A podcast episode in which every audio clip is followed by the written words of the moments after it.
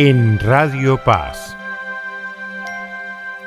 En el corazón de la nueva evangelización, para ser testigos ardientes del Evangelio en el océano y en la historia del tercer milenio.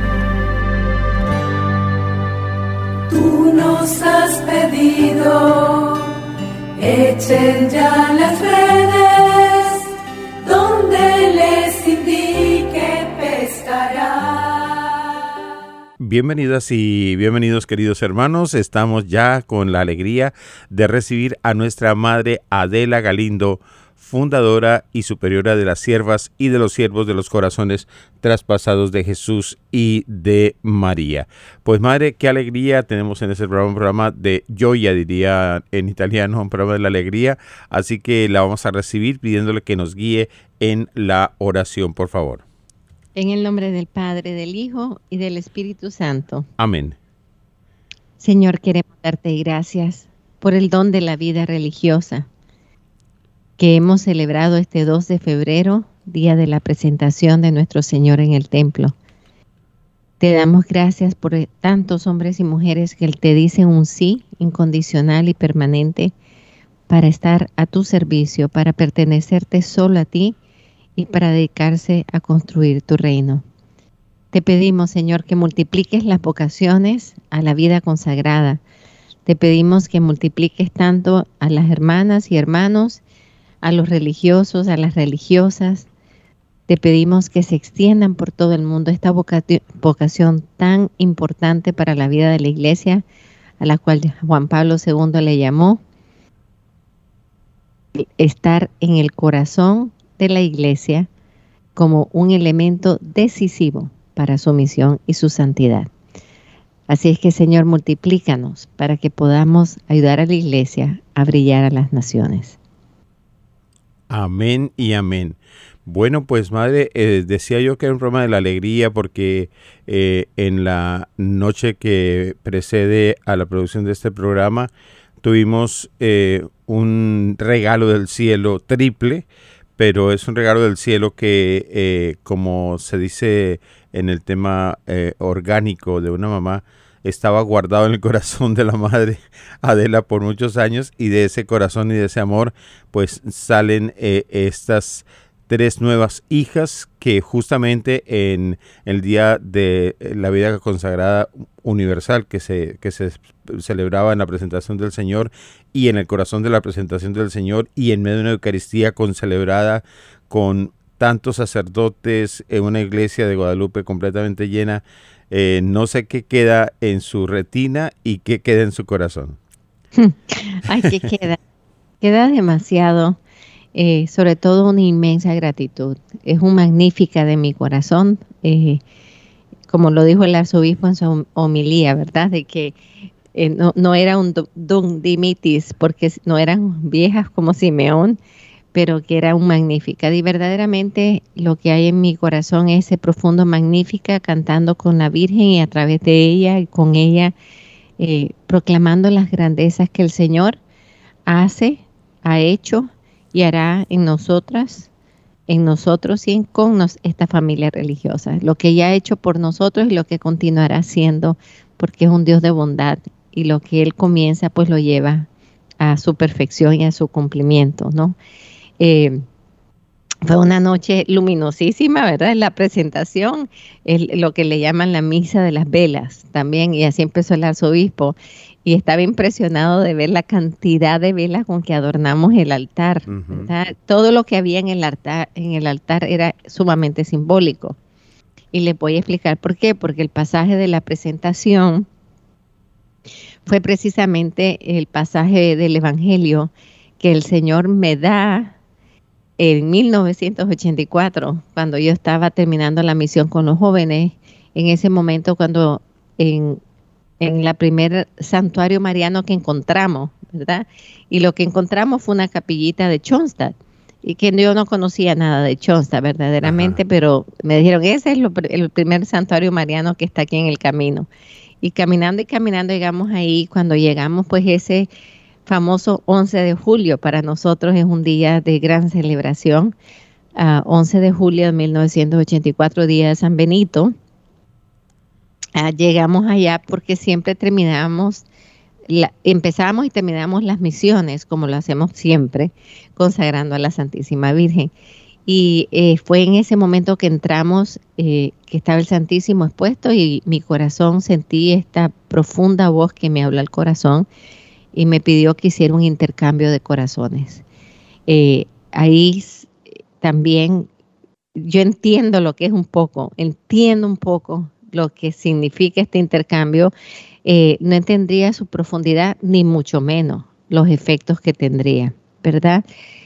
pero sí en mí sé que es algo que va a cambiar mi vida y por lo tanto siento un temor y empiezo a correr alrededor de todo el jardín del, santuario y me detengo debajo de un árbol y ahí me arrodillé y como buena hija de la renovación abrí mis escrituras y le dije, Señor, por favor, dame una escritura que me, que me diga qué está pasando y qué es lo que tú estás haciendo en este momento. Y abrí y me dio Lucas 2, la presentación. Y ahí entendí muchísimas cosas que tenía, eh, que tenía que abrir mi corazón para recibir esas gracias que estaban manifestadas en, en, la en este pasaje.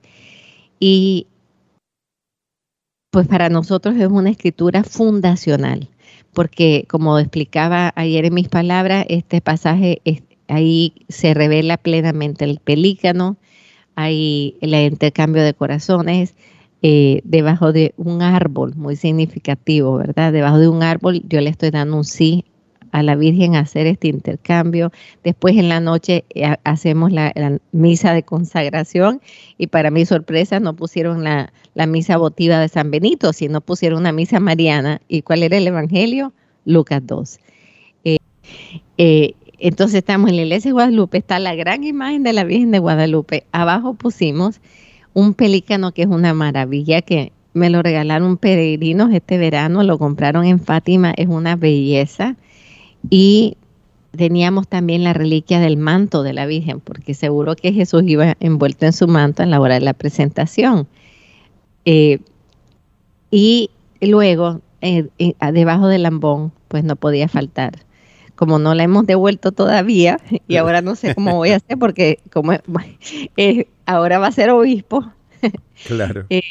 Eh, Monseñor Oder, que esa es otra alegría que me dio Juan Pablo, tan grande, tan grande este fin de semana pasada. Así que voy para Polonia a su consagración. Para la gente que no sabe, eh, Monseñor Oder es el postulador, ha estado con nosotros muchas veces en los congresos internacionales y el, y el Papa lo ha hecho obispo. Obispo de, de, una, de la ciudad más cercana de Cracovia. Y entonces pues lo primero que me dijo, madre, te quiero aquí, tú eres mi hermana, tú eres mi amiga, tú eres mi madre, te, te quiero aquí, así que venimos para Polonia.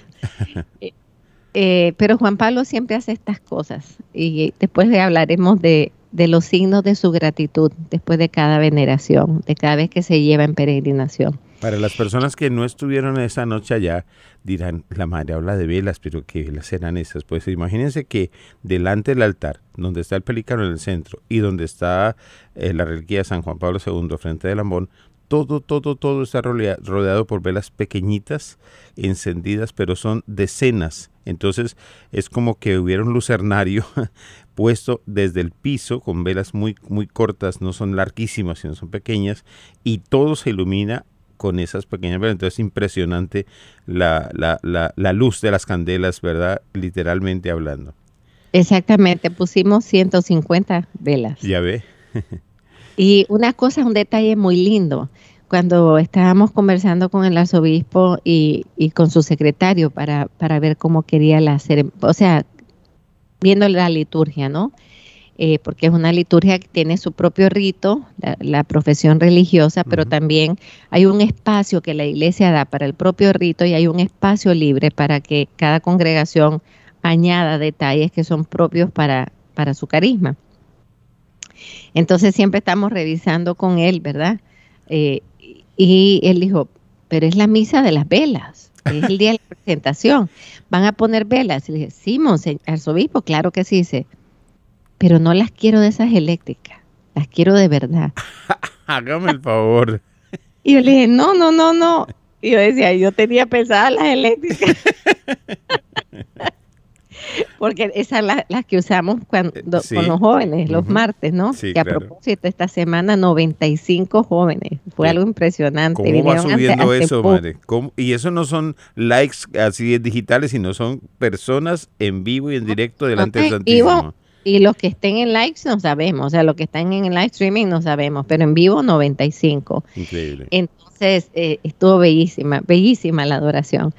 Y, y bueno, lo queríamos llenar y llenar de velas. Y en ese momento, cuando fuimos a ensayar, digo, las hermanas tienen que entrar con una vela, porque ellas son las tres nuevas luces que se le van a añadir al firmamento del Señor, del reino de los cielos y de nuestro instituto.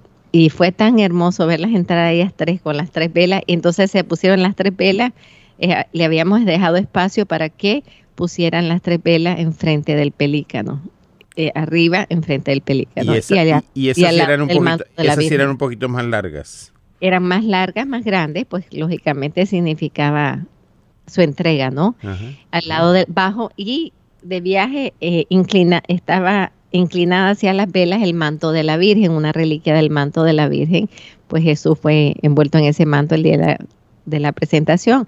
A propósito de eso, ah, bueno, como les decía, debajo del ambo teníamos la reliquia de la sangre de San Juan Pablo. Para mí era tan hermoso, era todo lo que era importante en ese día que sucedió todo aquello estaba ahí presente, o sea, Juan Pablo estaba presente. Eh, No me, Estaba- no me acuerdo de otra celebración de esta naturaleza que hubiera tenido la reliquia presente, madre. Esto es no, un- porque cuando él está aquí, y, y él en realidad no estaba supuesto estar aquí en esta época, sino yo devolverla en enero. Ajá. Pero eh, cuando estuvo Monseñor aquí en octubre para el Congreso Internacional, le dije, Monseñor, tengo demasiadas diócesis que me están pidiendo la reliquia, ¿me la puede dejar unos meses más? Y me dijo, sí, déjala hasta, hasta después de Semana Santa. Oh, Entonces me la dejó cuatro meses más. imagínate. Por eso hemos podido llevarla a muchísimas y se me quedaron como 20 diócesis más en América que me pidieron. y- En línea pero de espera. ¿de ¿qué va a pasar? Porque lo voy a ver ahora. En marzo le voy a decir, bueno, es- ¿todavía quiere que se la regrese después de Semana Santa o quiere dar un tiempito más Sí. para, para usted acomodarse? Porque claro, lógicamente ya también las cosas para él cambian, ¿verdad? Y, tengo que ver cómo va a funcionar todo esto de la reliquia. Claro. Madre, tengo aquí un- una pregunta para usted, pero la pregunta involucra eh, que escuche un sonido para que dentro de lo que nos acaba de introducir, que la celebración tiene varias partes, varios elementos, pues usted nos pueda decir en particular de este momento eh, lo que los oyentes deben comprender. Mire, esto fue parte de la celebración. We're family, Archbishop. Sister Lucy Clare of the Triumph of the Church. Here I am, Lord. I want to follow you with all my heart. Sister Andrea Maria of the Love of the Sacred Heart. Aquí estoy, Señor. Deseo seguirte de todo corazón. Sister Rosemary of the Tender Heart of the Shepherd. Here I am, Lord. I want to follow you with all my heart. Aquí le veo que la madre se le vuelven a iluminar los ojos escuchando este momento. Explíquele a la audiencia qué está pasando ahí, madre.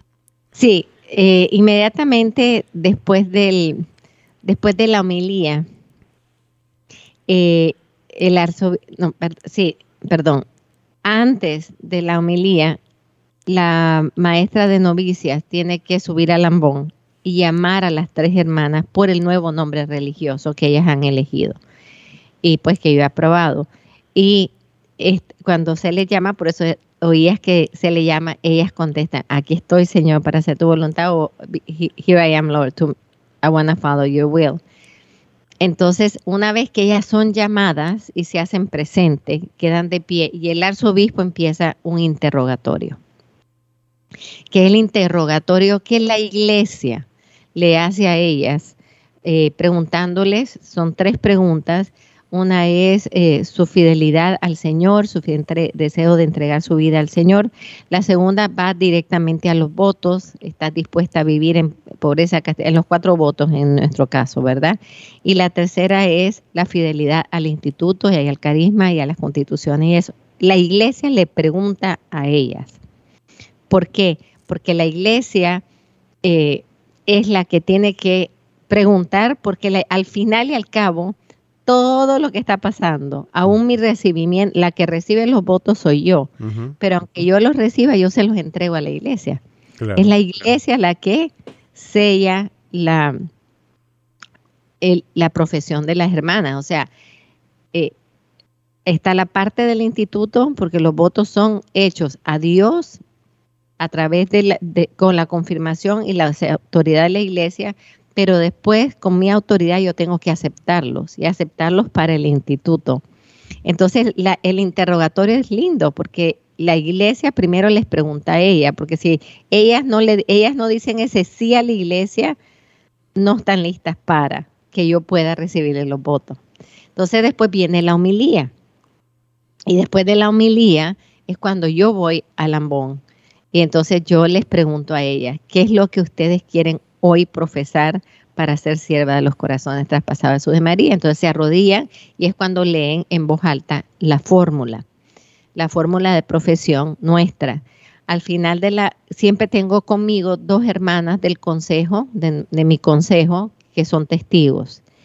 Eh, entonces, después que terminan ellas, yo bajo con mi vicaria general porque ellas firman su fórmula luego la firmo yo, luego la vicaria, y así voy por cada una de ellas.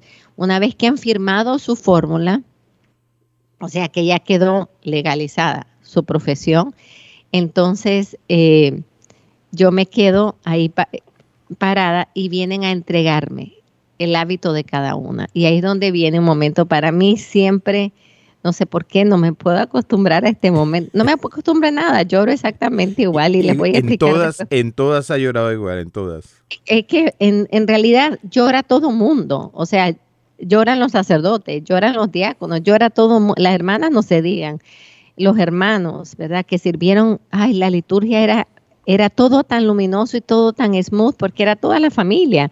Los hermanos eran, eh, uno ayudaba, ¿verdad?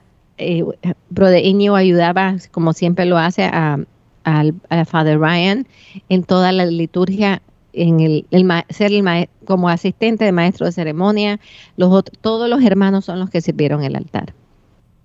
Entonces eran los, los, los brothers, ¿verdad? Los hermanos siervos en el altar, que es donde les corresponde, ¿verdad? Sirviendo la liturgia como San José cuidando las cosas de Jesús, cuidando al sucesor de los apóstoles. Eh, y después las hermanas, todas, pues ya nuestra parte, todo lo que nos corresponde hacer, ¿verdad? Eh, y, toda la gente, todas las familias, cómo lloraban. Y vinieron personas de muchísimos estados que volaron, jóvenes, cantidad de jóvenes de todos, de todos lados, muchas familias de los lugares donde nosotros estamos sirviendo, esto se hicieron presentes.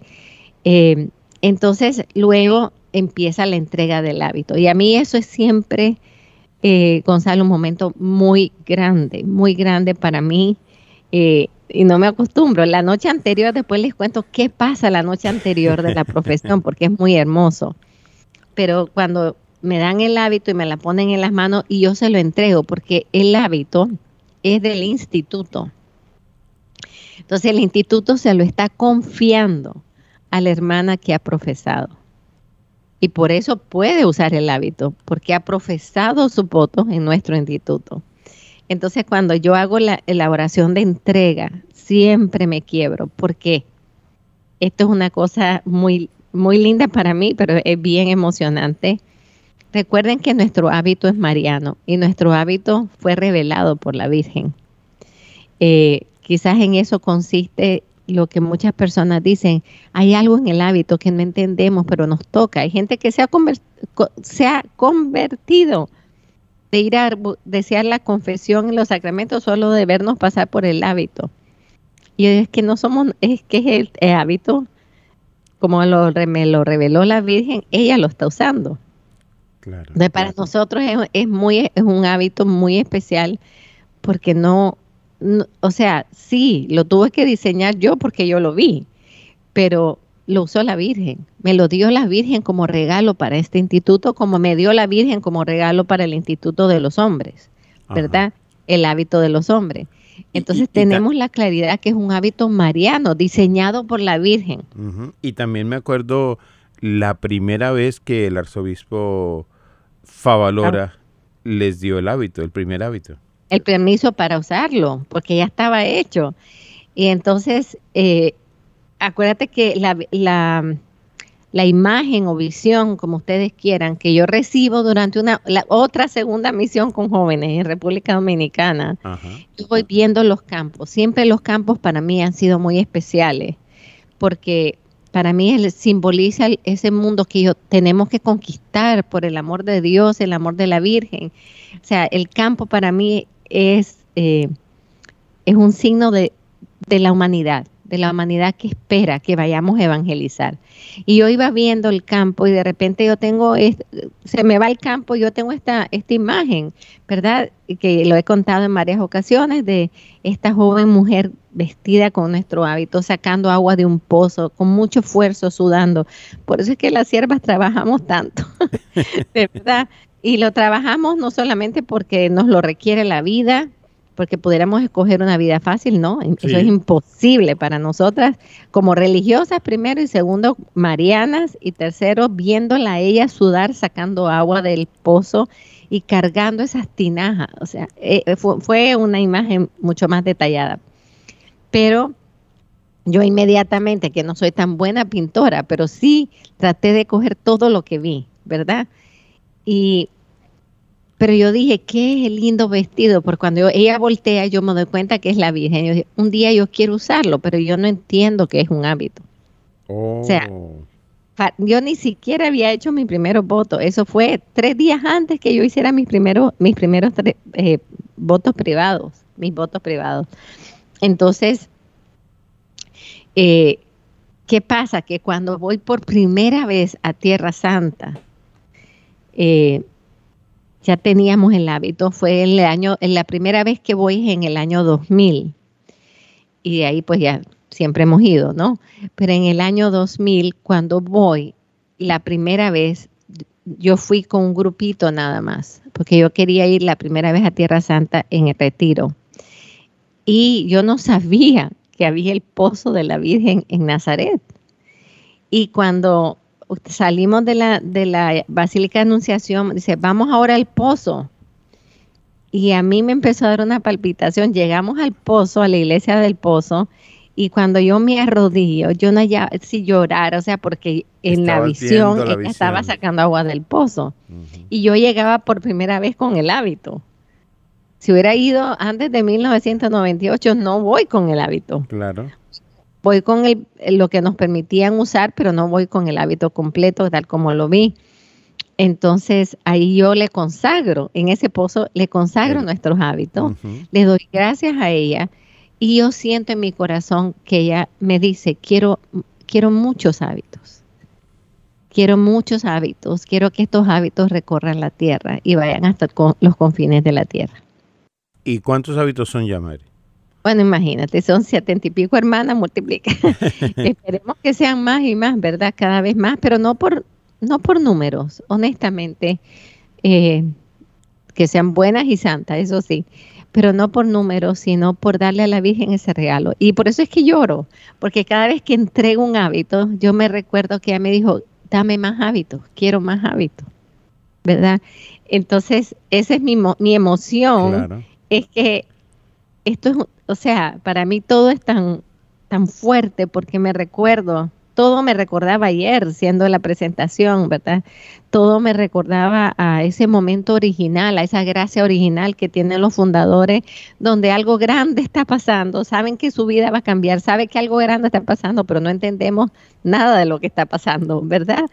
Igual con el hábito, igual cuando ella me decía, quiero más hábito, y yo decía, ¿y a dónde voy a sacar? ¿Verdad? O sea, los mandadores vivimos siempre en una profunda pobreza existencial. Nunca sabemos de dónde va a salir, cómo va a ser, todo lo que el Señor y la Virgen piden.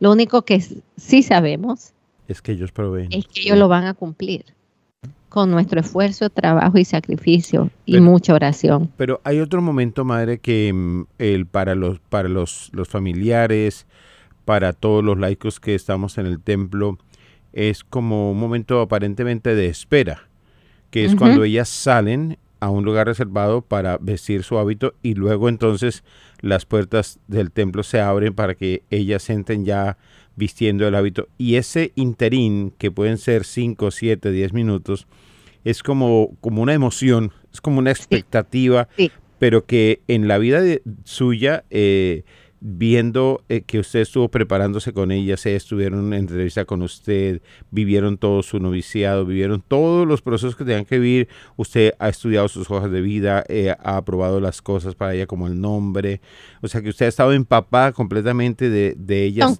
son tres años y medio, casi cuatro, de Veamos, ¿eh? formación. Entonces, ahí en ese interín la gente piensa, ah, está hablando que entre. Pero para usted, usted está mirando que son el culmen de esos cuat- casi cuatro años de formación. Sí. Y para mí es, eh, es muy, muy grande ese momento. Ahí empiezo a llorar, o sea, empiezo a llorar no cuando ellas entran, yo empiezo a llorar cuando ellas salen ya a revestirse, porque, porque como se ha cumplido una etapa para que ahora tres nuevas esposas de Cristo eh, van a entrar al templo, entraron como novicias y ahora van a volver a entrar, pero ahora como esposas de Cristo y como ya, ya totalmente siervas de los corazones traspasados de Jesús y María. Amén. Entonces, en mi corazón lo que está pasando eh, es verdaderamente lo que creo que le pasa a una madre cuando ya sabe que el, el bebé va a salir, va a salir y cuando se abren las puertas, yo lo que experimento es, ah, salió el bebé al mundo, ¿no? Nació. Salió para la iglesia al servicio del mundo. Y es un momento tan impresionante porque yo vi incluso cuando se estaban probando los, eh, los hábitos que una hermana se los hizo esta vez. Eh, pero sin embargo es que es, es todo un significado eclesial, ¿verdad? Al, al abrirse el templo y entrar ellas ya Ajá. vestidas Sí, con el hábito, la iglesia ha recibido tres religiosas más en su seno, ¿verdad? Ya le- hay tres más esposas de Cristo, hay tres más trabajadoras en la viña del Señor, hay tres más carismas marianos que van a ir a donde quiera que el Señor las envíe. Eh, todo un futuro que nadie sabe, ¿verdad? Pero que ellas irán tocando por donde el Señor las vaya llevando. O sea, e- es, mucho. Y es un momento tan impresionante. No hay una persona que no llore en ese momento. Es verdad. De impresionante. Sí. Y luego el arzobispo, saber que el arzobispo que es eh, como esa, esa, esa presencia, ¿no? De, de, de el príncipe de los apóstoles, pero Y también teníamos es, tres obispos ayer. Era impresionante. y luego los sacerdotes que ya son parte de, la, de lo que es el carisma de la comunidad. habían sacerdotes de la familia, habían sacerdotes de la arquidiócesis, simplemente sacerdotes que nos quieren mucho, eh, sacerdotes donde servimos. Vi, También vi- había vi uno de Nicaragua. Estaba Monseñor Urbina de Nicaragua también que quiso acompañarnos.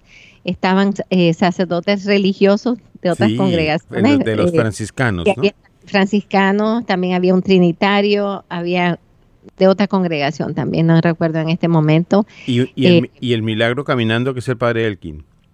el padre Elkin, que gracias al Señor estaba ahí y bueno, nos dio mucha alegría porque la verdad que estamos orando mucho por él. Eh, Siste Carmen fue una de, las de las que quise que fuera una de mis testigos, ¿verdad? En, en- en este proceso que les pido a todos sigan orando por ella, Amén. ¿verdad? Este proceso, igual que el padre Alkin, Alkin fueron al mismo tiempo.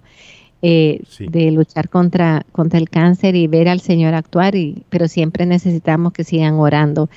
Eh, también eso me era muy emocionante para mí, ¿no? Tener, a- tener, poder tenerla ahí parada detrás de mí, Sí. a una de las primeras, ¿verdad? Eh, entonces, en ese momento también, otro momento que fue importante, bueno, ahí algo bello es cuando toda la comunidad profesa, es- son las hermanas profesas que estén en Miami o las que hayan venido del norte de la Florida, que son las que pueden venir Ajá.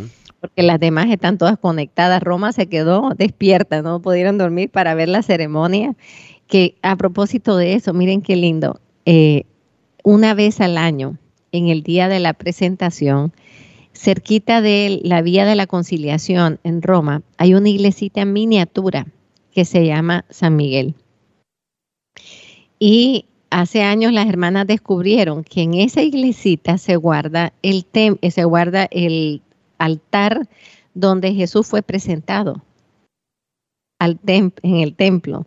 Entonces el 2 de febrero es el único día que abren la capilla de ese altar para que la gente vaya a rezar. las hermanas fueron en tempranito, tempranito, llevaron rosas en nombre de las hermanas y ahí oraron por las, sus hermanas que iban a profesar por la noche. Así que hasta ese detalle, ¿no? Qué, qué hermoso también estar por todos lados, porque también si no estuviéramos hermanas en Roma no hubieran podido al, al altar de la presentación. Luego de que todas las hermanas profesas que están, saludamos, que es un momento muy lindo porque es signo del instituto te recibe, el instituto te acoge, ya eres nuestra plenamente nuestra hermana, eras nuestra hermana novicia, ahora eres plenamente parte del cuerpo profeso. Eh, pues aquí teníamos algo que era particular de la noche de ayer, no, no sucede siempre, y es que profesaba una hermana que es hermana de sangre de el hermano que profesó en octubre. Es primera vez que tenemos hermana y hermano, los dos miembros de la familia religiosa. Entonces, pues le pedí a Brother Íñigo que cuando pasaran todas las hermanas, antes que ellas se abracen en sí mismas, eh, las tres hermanas, que él fuera a abrazar a su hermana. Ese momento fue tan hermoso porque teníamos a un siervo y a una sierva que son hermanos de sangre, abrazándose. ¿Usted cree que en el proceso, em, lo digo porque con mi esposa y mis hijos lo vivimos, ellos eran parte del grupo de los apostolitos, luego de los apóstoles jóvenes, esa vocación se da durante ese proceso o la hermana al ver a su hermano ya eh, toma la decisión y también se va? No, no, no. Ambos ni sabían de la vocación del otro. Oh. Ambos recibieron la vocación, eh, la, fueron experimentando a través de, especialmente cuando, bueno, Brother Íñigo desde muy chiquitico, sí, como yo conté que se colgaba de mi hábito y cosas así, yo quiero usar esto, yo le decía, no, esto no se puede, esto es de mujeres. Sí, y es el hábito que está usando, el mismo color, es diferente, pero es el mismo, ¿verdad? Y tiene los mismos, tiene los mismos elementos, pero en masculino. Em, pero Brother Íñigo sí, sí, sintió la vocación mucho más eh, pequeño, eh, pero nadie sabía. solamente yo, eh, y yo siempre le decía, bueno, mi amor, sigue rezando, sigue siendo fiel a todo, él iba al Santísimo, y su hermana también, igual que la sister Ana Margarita todos los días al Santísimo. Eh, pero cuando ella empieza a sentir la vocación, tampoco nadie, o sea, ella no se lo cuenta a su hermano. A la única que habla es conmigo. Eh,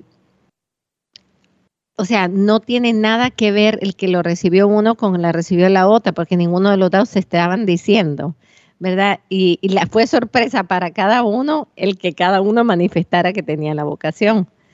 Entonces, eh, eh, lo que sí fue lindo, eh, para mí es muy, y es muy importante que no sea al mismo tiempo, porque se da cuenta la individualidad del llamado, ¿no? Que es un llamado personal y la vocación es siempre un llamado personal. Pero, Ahora, pero de todas maneras eh, hay como, vamos a decir que hay como, como, como la miel en el panal, están todos eh, como en, esa, eh, estamos todos, para decirlo realmente, siendo impactados a diario por las hermanas en diferentes modos. Me imagino que en esa misma celebración alguna joven, alguna joven vio esa celebración y dice, yo quiero estar ahí. Te voy a decir, ayer nos impresionó la cantidad de jóvenes. Eh, bueno, también estaban las jóvenes que están en discernimiento con nosotras, ¿verdad? Todas vinieron. pero también había una cantidad de niñas, de niñas voy a poner de 11, 12 años, por ahí, ¿verdad? Eh, una cantidad, yo no sé de dónde salieron, si eran, eran entre de colegios donde las hermanas sirven. Eh, bueno, eso sí, eh, tenemos muy fuerte también nuestro ministerio con elementary school. Esa, edad que a veces no se le pone mucha atención, Atención. nosotros sí le ponemos mucha atención. Ajá. Y tenemos grupos para ellos y eso. Y a mí me impresionó cómo lloraban.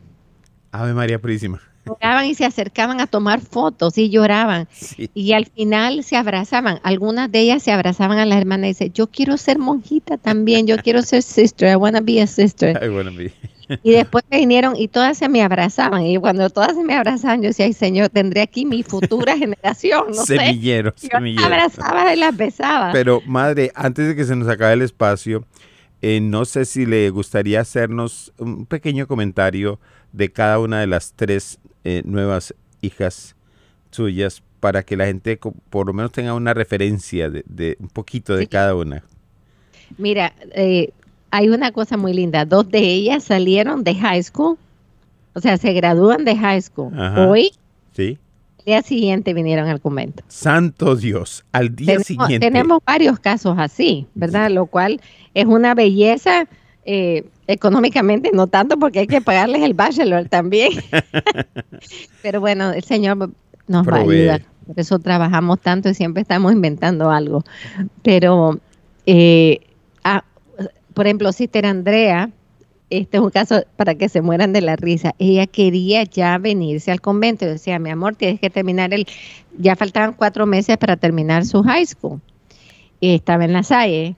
Y resulta que ella está haciendo su última vis- eh, periodo de visita requerido cuando sale el- la pandemia y el lockdown. Y se queda lockdown en el convento. Entonces le digo, llama a tus papás que son parte de la familia, ¿verdad? Le digo, Claro. llama a tu papá y dile si quieres te llevamos corriendo ahora a allá a Key Biscayne.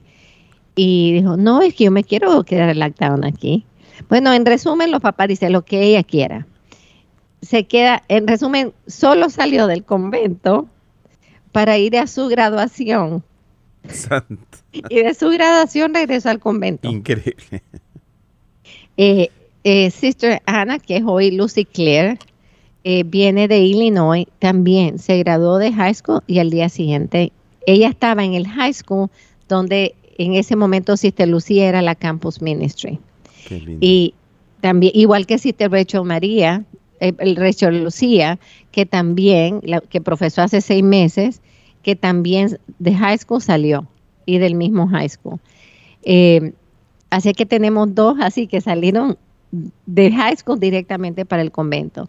Sister Rosemary, eh, ella termina su, ella conoce a las hermanas eh, en el campus ministry de la, la Universidad de Illinois y ahí, en el, estando cuatro años con las hermanas en el, en el campus ministry, sabe que esta es su vocación, ahí empieza a ser formada por las hermanas y terminando de graduarse se viene para, para acá.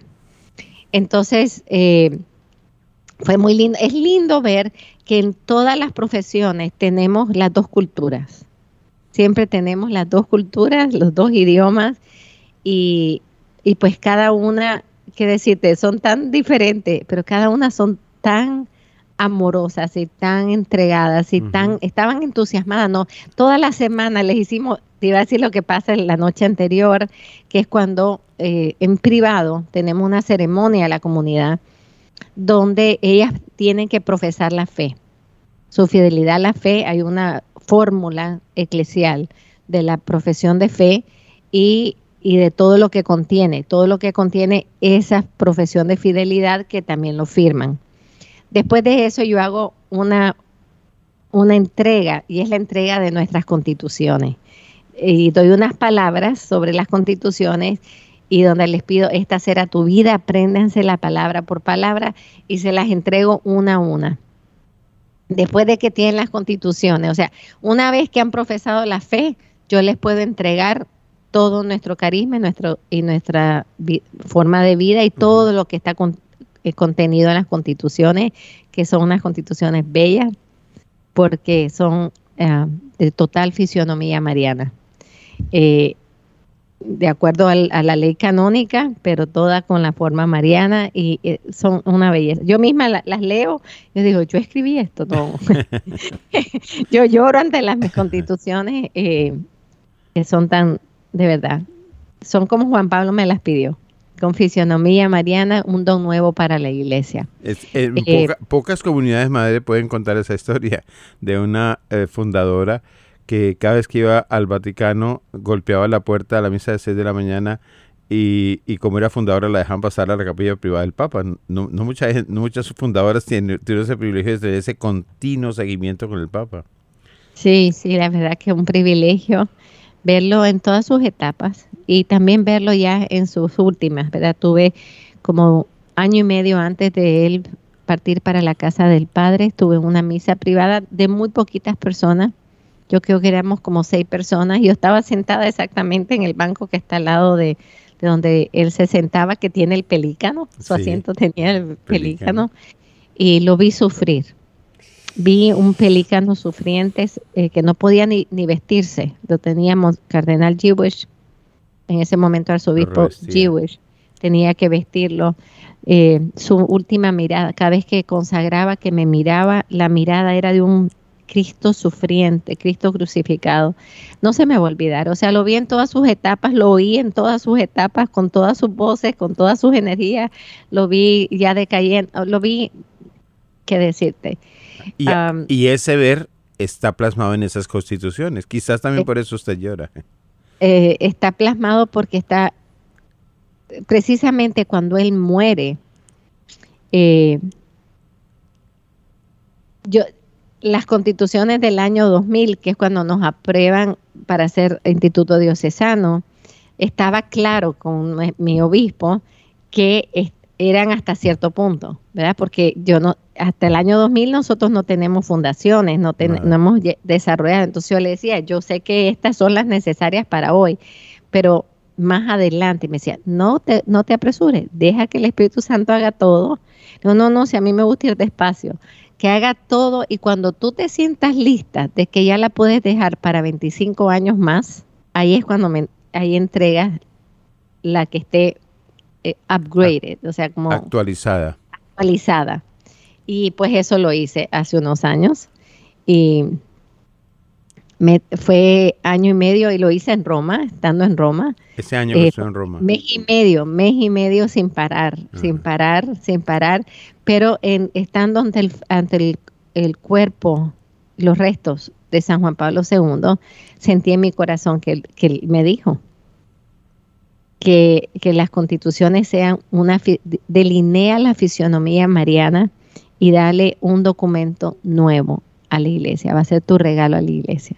Y cuando las terminé, lo primero que hice fue a irlo a poner a la tumba de Juan Pablo, pues yo estaba en Roma trabajando, a la tumba de Juan Pablo y me tuvo una experiencia muy fuerte. Ellos me dejan entrar un poquito más adentro porque ya me conocen y cuando las, le dije, aquí está lo que te, me pediste, aquí está.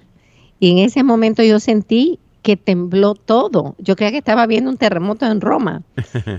Y, y era como un sentir de que había algo nuevo, simple, para mí simple, pero que era mi regalo, el regalo que yo, el mejor regalo que le podía dar a la iglesia, ¿no? Claro. Eh, madre, son de Santa Clara, porque eran ajá. los dos que yo tenía en mi computadora. A Santa Clara, que es la primera mujer eh, que ha escrito su propia regla, Regla. Y, y después yo, ¿verdad? Ahí está la segunda. Eh, valga la super diferencia, ¿no? Madre, hay un momento em, que después de que entran, después que está ese júbilo de que ya vienen en revestidas con su hábito, en donde usted se aproxima eh, y es ahí como, como que se eh, complementa lo que hace falta al hábito, que Sí. es precisamente un momento, ese, es el culmen. Es el abrazo de la fundadora, pero de la madre, pero de la fundadora. O sea, eh, es la misma, en unos, ah, bueno, no sé, cuando Dios quiera ya no estaré yo y la hará la nueva madre general, ¿no? Pero en este momento es la fundadora la que está recibiendo directamente a las hermanas en la comunidad. Entonces, ese abrazo para mí es impresionante. Eh, eh, yo siento, como se le explicaba al arzobispo, como le pasa a una madre cuando ya sale el bebé de su vientre y se lo entregan y lo ve. Eso es lo que yo siento. Y no importa si he estado cuatro años trabajando con ellas y con la maestra novicia y todo, ¿verdad? Y ellas involucradas en toda nuestra vida, en nuestro servicio, las clases, la formación, los estudios, todo el discipulado. Eh, es como si fuera un momento nuevo, porque es un momento nuevo, ¿verdad? Ya pasaron a ser, de ser novicias a ser esposas de Cristo y, siervas, totalmente. Ah, y cuando están firmando ya ponen SCTJM después de su nombre, ¿verdad? Yo lo estoy viendo y para mí es like, ya se pueden poner nuestro apellido, ¿verdad? Eh, Entonces, una nota al margen.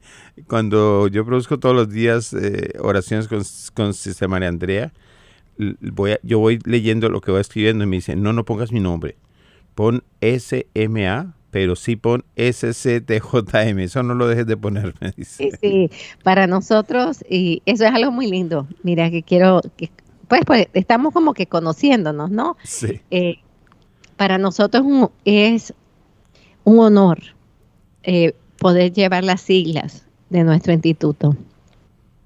E incluso una de las reglas que yo puse es que no importa si seamos doctores o doctoras, eh, pues todas las hermanas tienen masters, ¿verdad? Eh, muchas tenemos doctorados, o hermanos tendrán doctorados también, ya uno va a tener.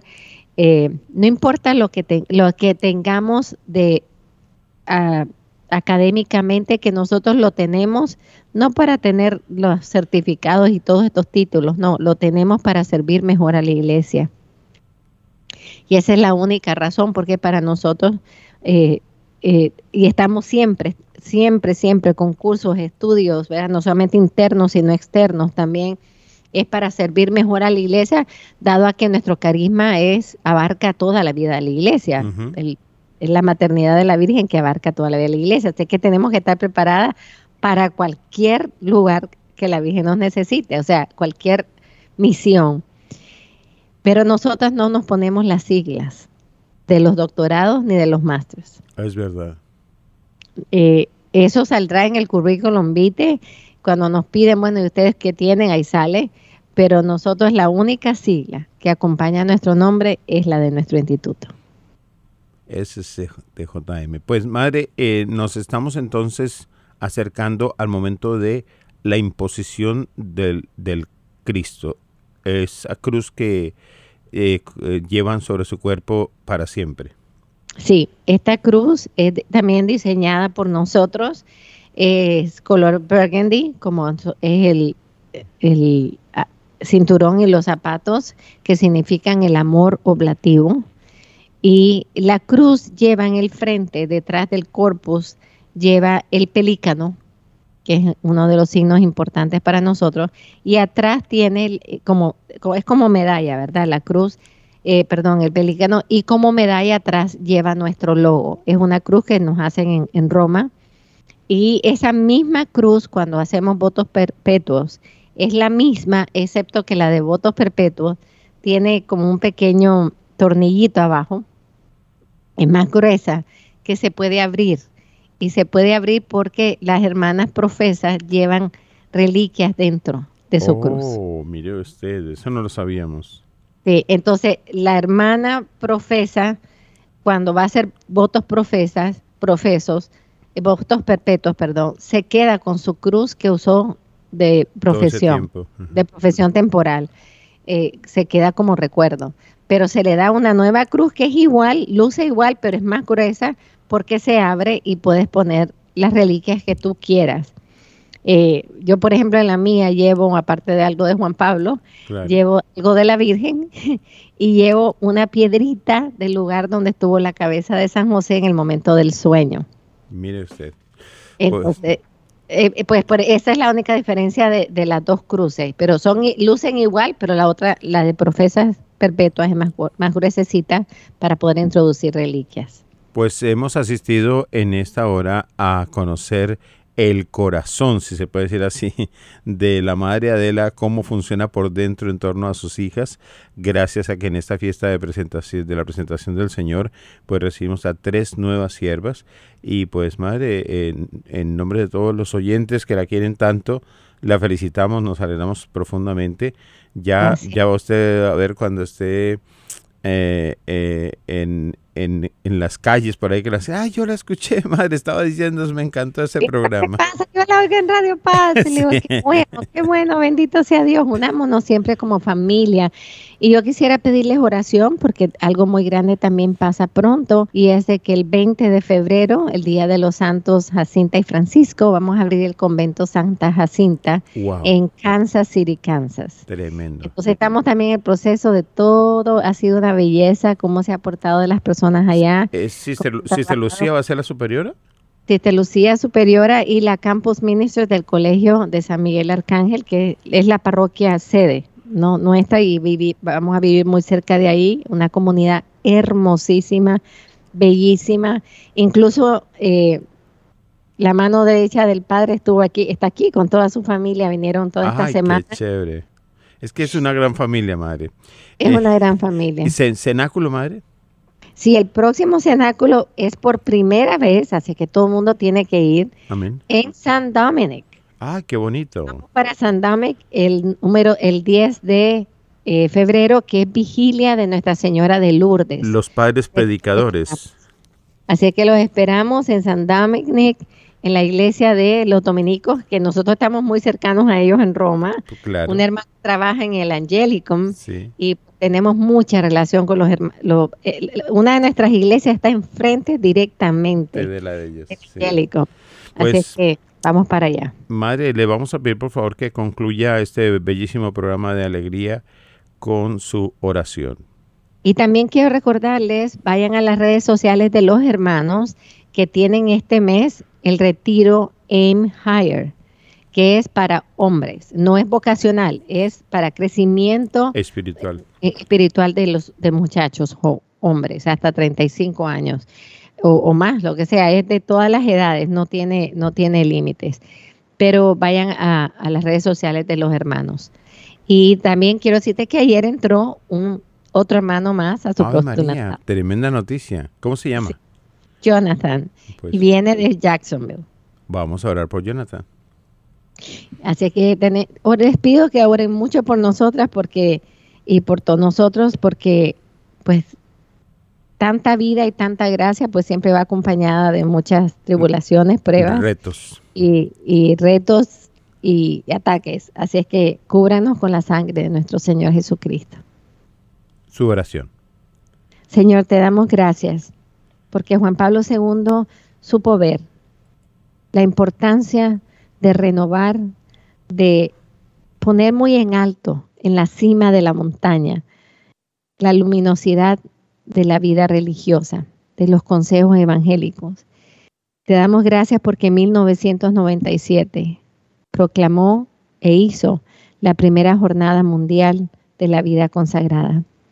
Te damos gracias por habernos llamado a nosotras a ser parte de esta respuesta de, del Espíritu al mundo de hoy, dando una renovada vida religiosa con un carisma mariano, con un ardor misionero, al servicio del carisma apostólico petrino, poniendo al servicio de la iglesia nuestro genio femenino y nuestro carisma mariano.